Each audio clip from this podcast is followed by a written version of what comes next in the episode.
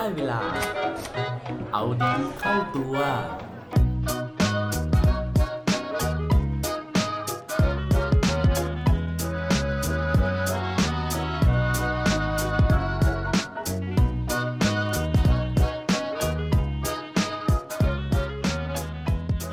คุณเคยถูกปฏิเสธครั้งล่าสุดเมื่อไหร่ครับ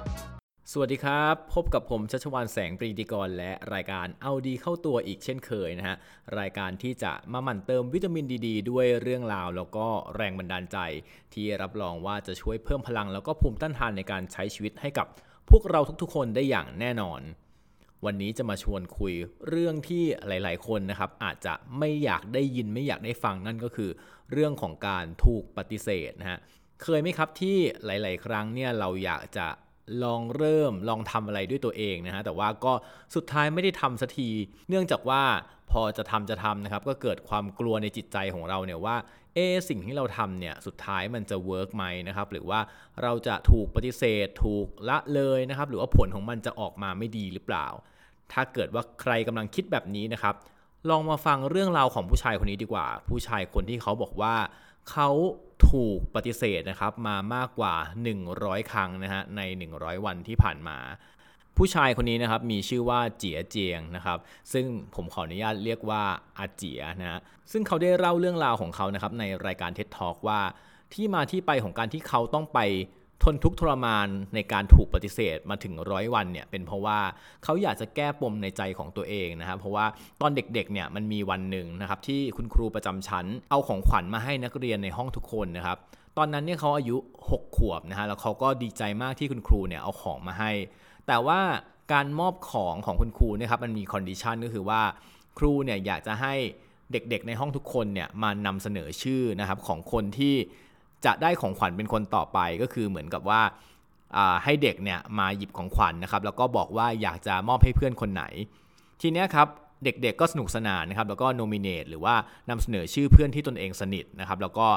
มอบของไปเรื่อยๆ จากเด็กทั้งหมด 40 คนนะครับ ก็ค่อยๆ ลดลงนะครับ เหลือ 30 เหลือ 20 สุดท้ายเหลือ 10 นะครับ ก็ยังไม่มีใครเรียกชื่อของอาเจีย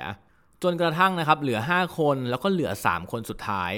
อาเจียก็ยังยืนอยู่ที่หน้าห้องตรงนั้นนะฮะเขาบอกว่าเขารู้สึกอับอายรู้สึกแบบเสียเซลล์อะครับแล้วก็รู้สึกว่าเนี่ยเป็นการถูกปฏิเสธจากเพื่อนๆร่วมห้อง เขาบอกว่าการที่คุณครูทำแบบนี้จากปรารถนาดีครับมันกลายเป็นสิ่งที่ทิ่มแทงจิตใจของเขาฮะจนสุดท้ายเขาร้องไห้ออกมานะครับแล้วก็เป็นปมที่อยู่ในใจของเขามาจนกระทั่งถึงทุกวันนี้ หลังจากนั้นนะครับมันก็มีช่วงที่เขาลืมลืมปมนี้ไปนะครับแล้วก็เขาบอกว่า ตอนอายุ 14ครับเขาก็ตั้งความหวังนะครับ เหมือนแบบตั้งความฝันว่าพอโตขึ้นมาเนี่ยเขาอยากจะเป็นนักธุรกิจนะครับ แล้วก็อยากจะเป็นบริษัทที่รวยที่สุดในโลก คือรวยจนขนาดที่สามารถไปซื้อบริษัท Microsoft ได้นะเขาเขามีเอาจดหมายมาโชว์ด้วยว่าเฮ้ยเขาเขียนแบบนั้นจริง ๆ ในตอนเด็ก ๆนะครับ แต่ว่าเป้าหมายของเขาครับเขาบอกว่าไอ้บริษัทที่เขาจะตั้งเนี่ยเขาจะตั้งตอนอายุ 25 นะฮะ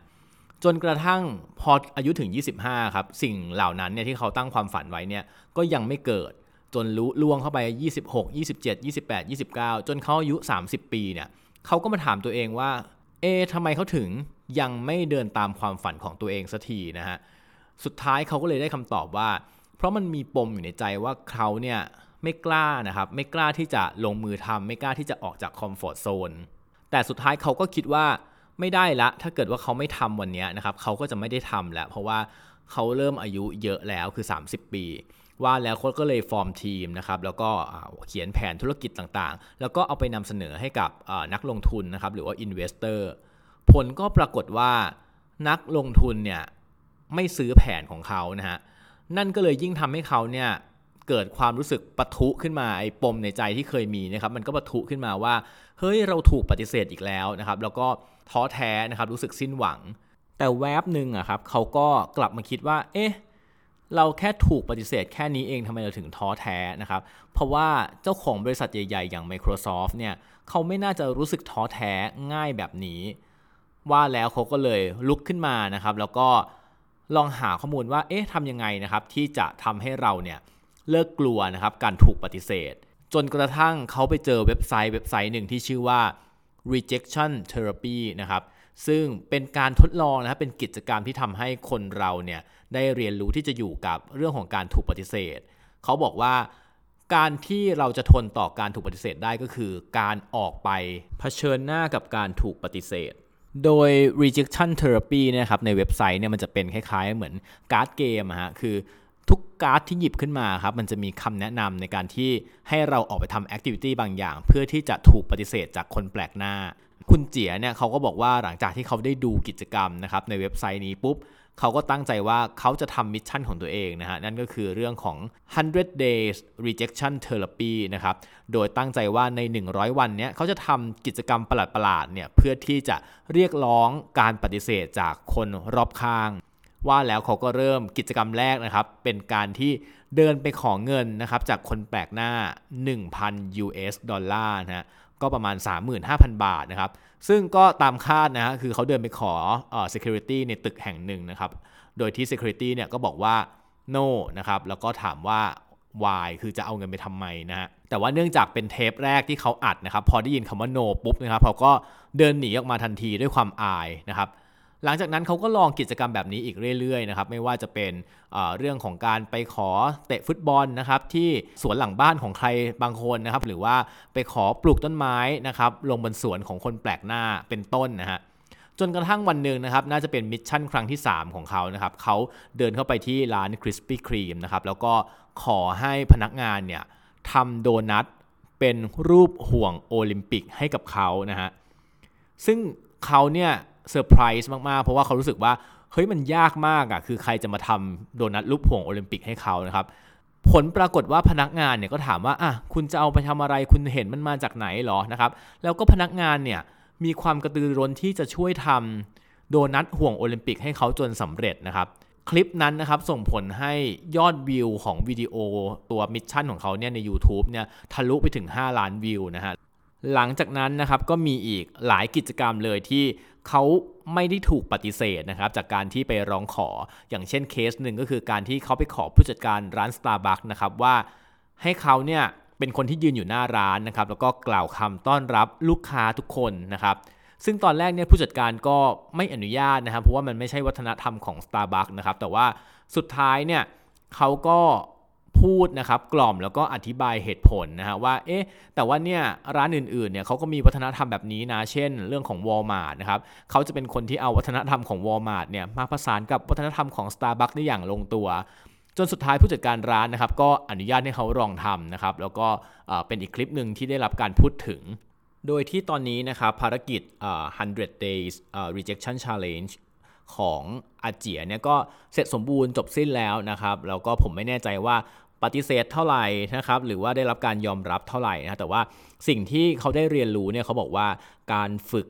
ให้ร่างกายคุ้นชินกับความกลัวนะครับหรือว่าให้มีภูมิต้านทานต่อการปฏิเสธเนี่ยมันคล้ายๆกันออกกำลังกายเหมือนกัน เพราะว่ายิ่งเราฝึกมากนะครับ เราก็จะยิ่งมีภูมิมาก เขาใช้คำว่ามันเป็นมัสเซลส่วนหนึ่งเหมือนกัน หรือเป็นกล้ามเนื้อนะฮะที่เราจะทำให้ร่างกายเราเนี่ยมันแข็งแรงแล้วแล้วก็มีภูมินะฮะ วันไหนก็ตามที่เราเนี่ยไม่ค่อยได้ฝึกฝนมันนะครับ มันก็อาจจะหย่อนยานเราอาจจะกลับมากลัวได้อีกครั้งหนึ่งนะครับเหนือสิ่งอื่นใดนะครับเขาบอกว่า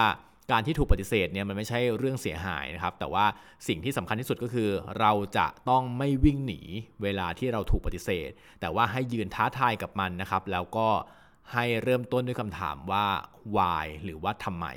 บางครั้งการอธิบายการได้พูดคุยเนี่ยมันช่วยเปลี่ยนให้คำตอบที่เป็น no กลายเป็น yes ได้อย่างง่าย ๆ เลยครับ และปิดท้ายด้วยโค้ดดีโค้ดโดนประจำวันนี้นะครับ ซึ่งเขียนโดยมาริสาเลวินนะครับฟาวเดอร์นะครับหรือว่าผู้ก่อตั้งแล้วก็ CEO ของบริษัท Successful Culture ซึ่งได้เขียนนะครับให้ความเห็นเกี่ยวกับเรื่องของอาเจียที่เราได้ฟังกันวันนี้นะครับเขาบอกไว้ว่า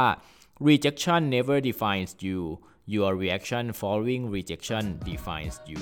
การที่เราถูกปฏิเสธนะครับไม่ได้บอกว่าเราเป็นคนยังไง แต่ว่าการที่เรา react นะครับหรือว่าตอบสนองต่อการที่เราถูกปฏิเสธนั่นแหละนะครับ ที่จะบอกว่าตัวตนของเราเนี่ยมันเป็นยังไงครับ อย่าลืมกลับมาเอาดีเข้าตัวได้ทุกวันจันทร์ พุธ และวันศุกร์รวมถึงฝาก subscribe เอาดีเข้าตัว podcast ในทุกช่องทางที่คุณฟัง รวมถึงกดไลค์ กดแชร์ ในทุกโซเชียลมีเดีย Facebook, IG และ Twitter สุดท้ายนี้ have a good day ขอให้วันนี้เป็นวันดีๆ ของพวกเราทุกคน สวัสดีครับ